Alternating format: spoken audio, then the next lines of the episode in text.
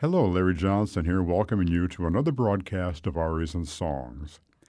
Today, we turn to the music of Gluck, Verdi, and Beethoven. I will present these three gentlemen in happy, if not joyous, moods. The program is called Happy Endings, and includes the finale of Falstaff with Bryn Terfel, and the final movement of Beethoven's Ninth Symphony as conducted by Herbert von Karajan. One of classical music's most glorious, if not transcendent, moments. Let's begin with an Italian-language version of Gluck's Orfeo ed Euridice. After many trials and tribulations, good fortune comes to Orfeo. Having lost his beloved Euridice, Amore is so moved by his passionate outcry that he restores the lovers to each other. Truly a happy ending. Orfeo is Shirley Verrett. Euridice is Judith Raskin, and Amore is Anna Moffo.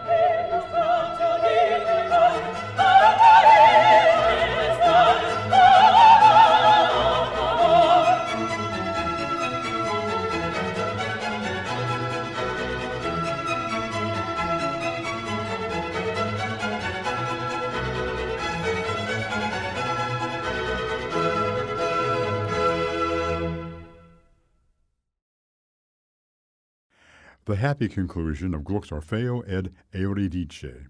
Shirley Verrett, Judith Raskin, and Anna Moffo were heard with the Polyphonic Chorus of Rome and I Virtuosi di Roma, conducted by Renato Fasano.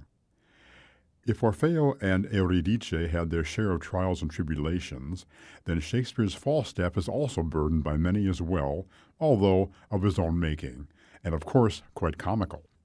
Outfoxed by everyone in his clumsy attempts at romance and seduction, he finds that the joke is truly on him at the end of Verdi's opera. Falstaff is Bryn Terfel.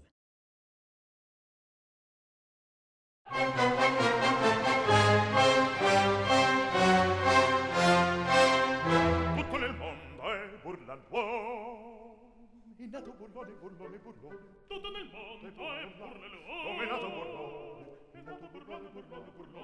nel mondo è burlan uomo, è nato burlone, burlone, burlone. Tutto nel mondo è burlan uomo, come è nato burlone, è nato burlone, burlone, burlone. Tutto nel mondo è burlan uomo, è nato burlone, burlone, burlone, come è nato burlone.